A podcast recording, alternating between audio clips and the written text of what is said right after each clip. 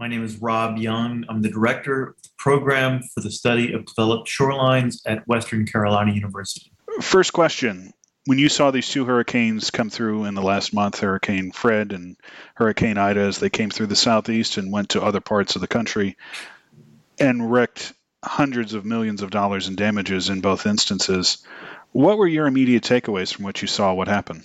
Well, I think uh, particularly with what we saw with Hurricane Ida, uh, stretching with an impact stretching from Louisiana all up, all the way up into the northeastern U.S.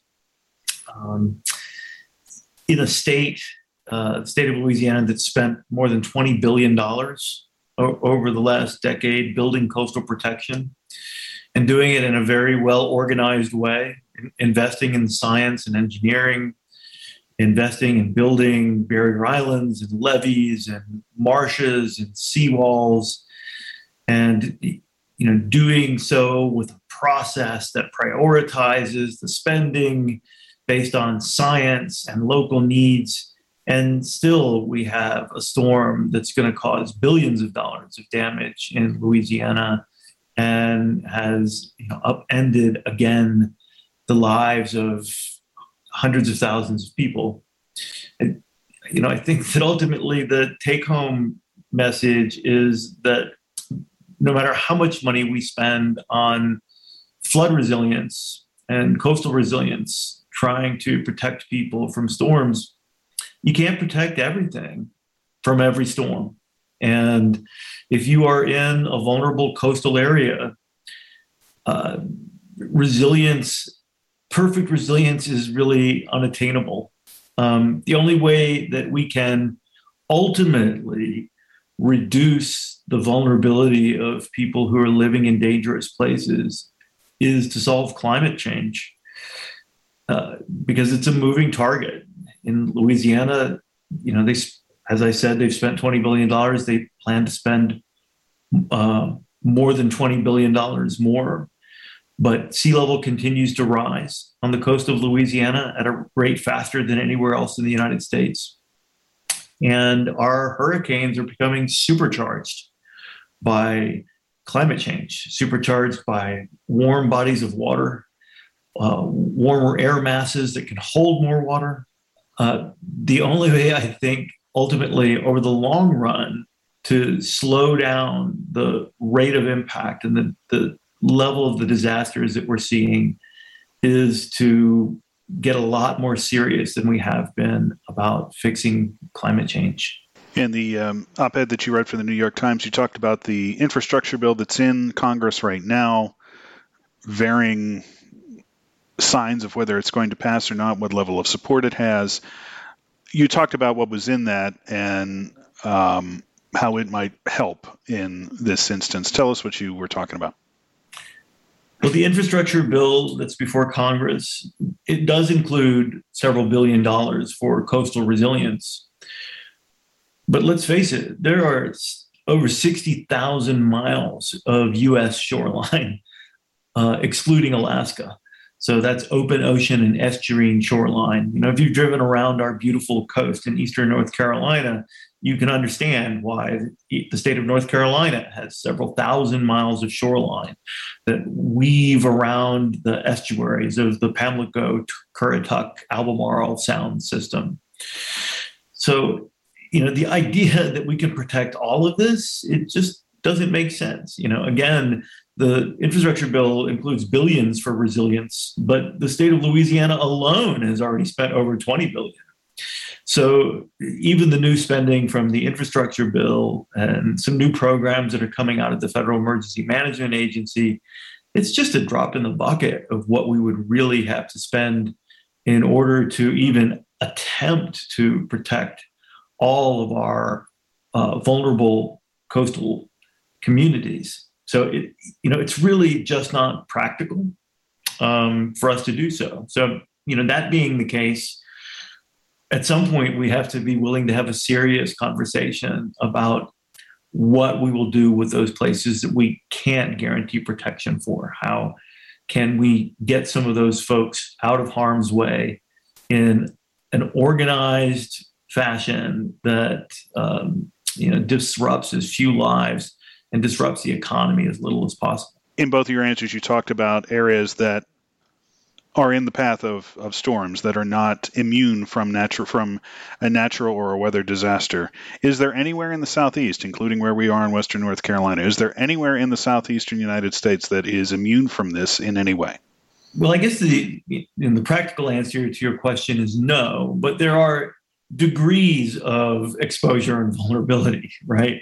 Um, you know, we have here in North Carolina, just a few weeks ago, we experienced uh, the wrath of tropical precipitation um, that caused a significant amount of damage in Haywood County, but it still pales in comparison to the destruction that uh, a landfalling hurricane makes in a low-lying coastal region where we're talking about you know tens of billions of dollars of damage uh, and damage to uh, thousands or tens of thousands of individual properties. So, you know, anybody can get caught unawares by uh, storms, flooding, large precipitation events here in the mountains. You know, a lot of our flooding is driven by tropical systems that come up here and um, and and drop significant amounts of rainfall in a very short period of time. But the coastal areas are, of course, particularly vulnerable, and the scale of the impact in places like eastern North Carolina compared to western North Carolina is just a completely different scale altogether. And just for our listeners to go back a bit, what has your research shown over the past decade or so? Uh, we talk to you a lot, usually during every hurricane season. We've talked to you, one of us here at the station. What is the what has your research shown as the last decade has gone on, as climate change has gotten worse, as these hurricanes have become more powerful, what impact is that having on the shorelines in North Carolina and in the southeast?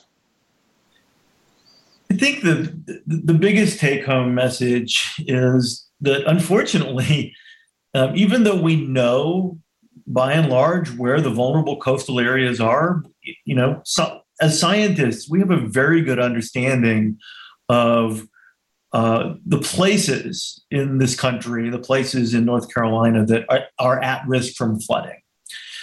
The problem is we still keep putting infrastructure in those places.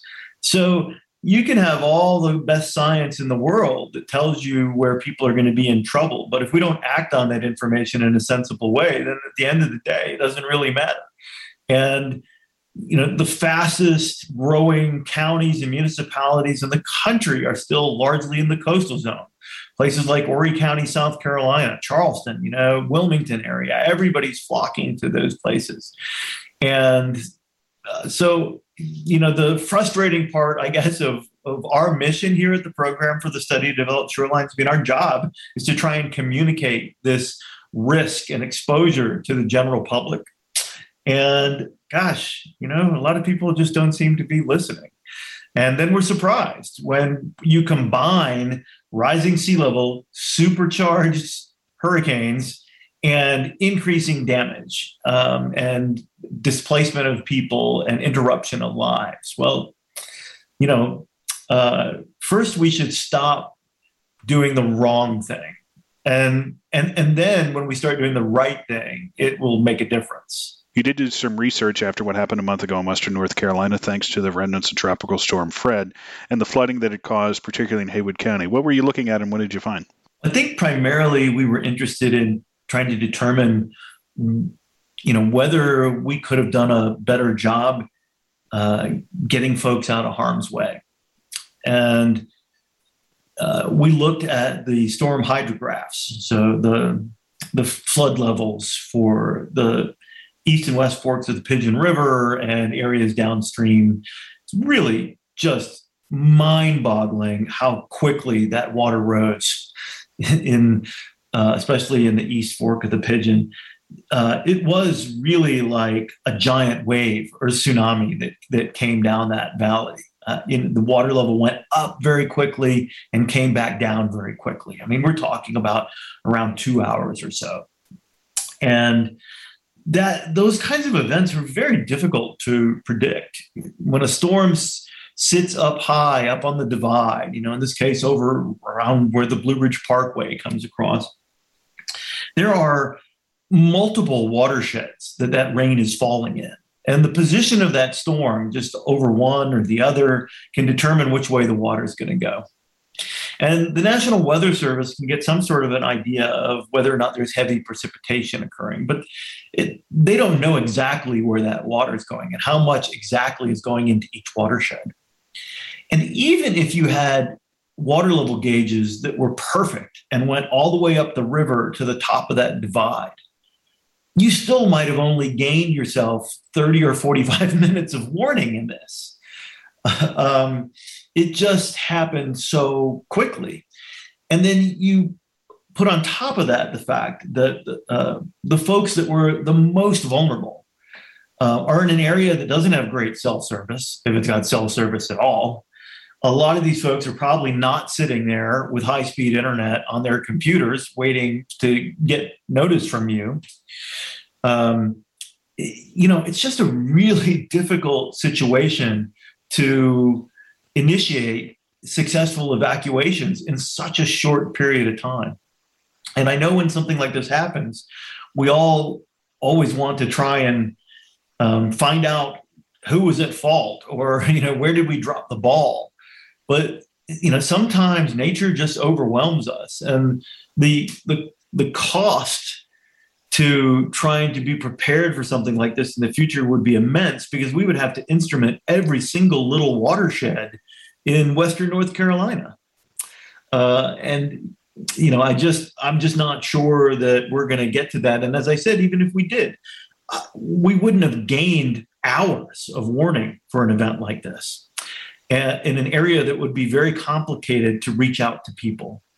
So, you know, I would say this is the um, the bad news of all of this is that the best solution for keeping people safe from the next event is not improving our ability to reach them. It's to make sure that we don't put them back in some place that is dangerous and in a structure that is very sensitive to flooding. So, you know, at the end of the day, the best solution to make sure this doesn't happen again is to make sure that vulnerable individuals are not in a, a, a structure that uh, is not flood resistant in a place that is exposed to flooding. And you know that's not necessarily the, the answer that everybody wants to hear because a lot of folks typically want to just want they want to go back where they live, where they grew up, where they've always been. But that's the only way to ensure that we're not going to lose lives the next time that there's an event like this. And if you live anywhere in Western North Carolina in a you know steep drainage uh, and watershed like the East Fork of the Pigeon or the West Fork of the Pigeon, you, you know you really need to take a serious look at your preparedness for get, getting out. Uh, look at your structure and where it's located.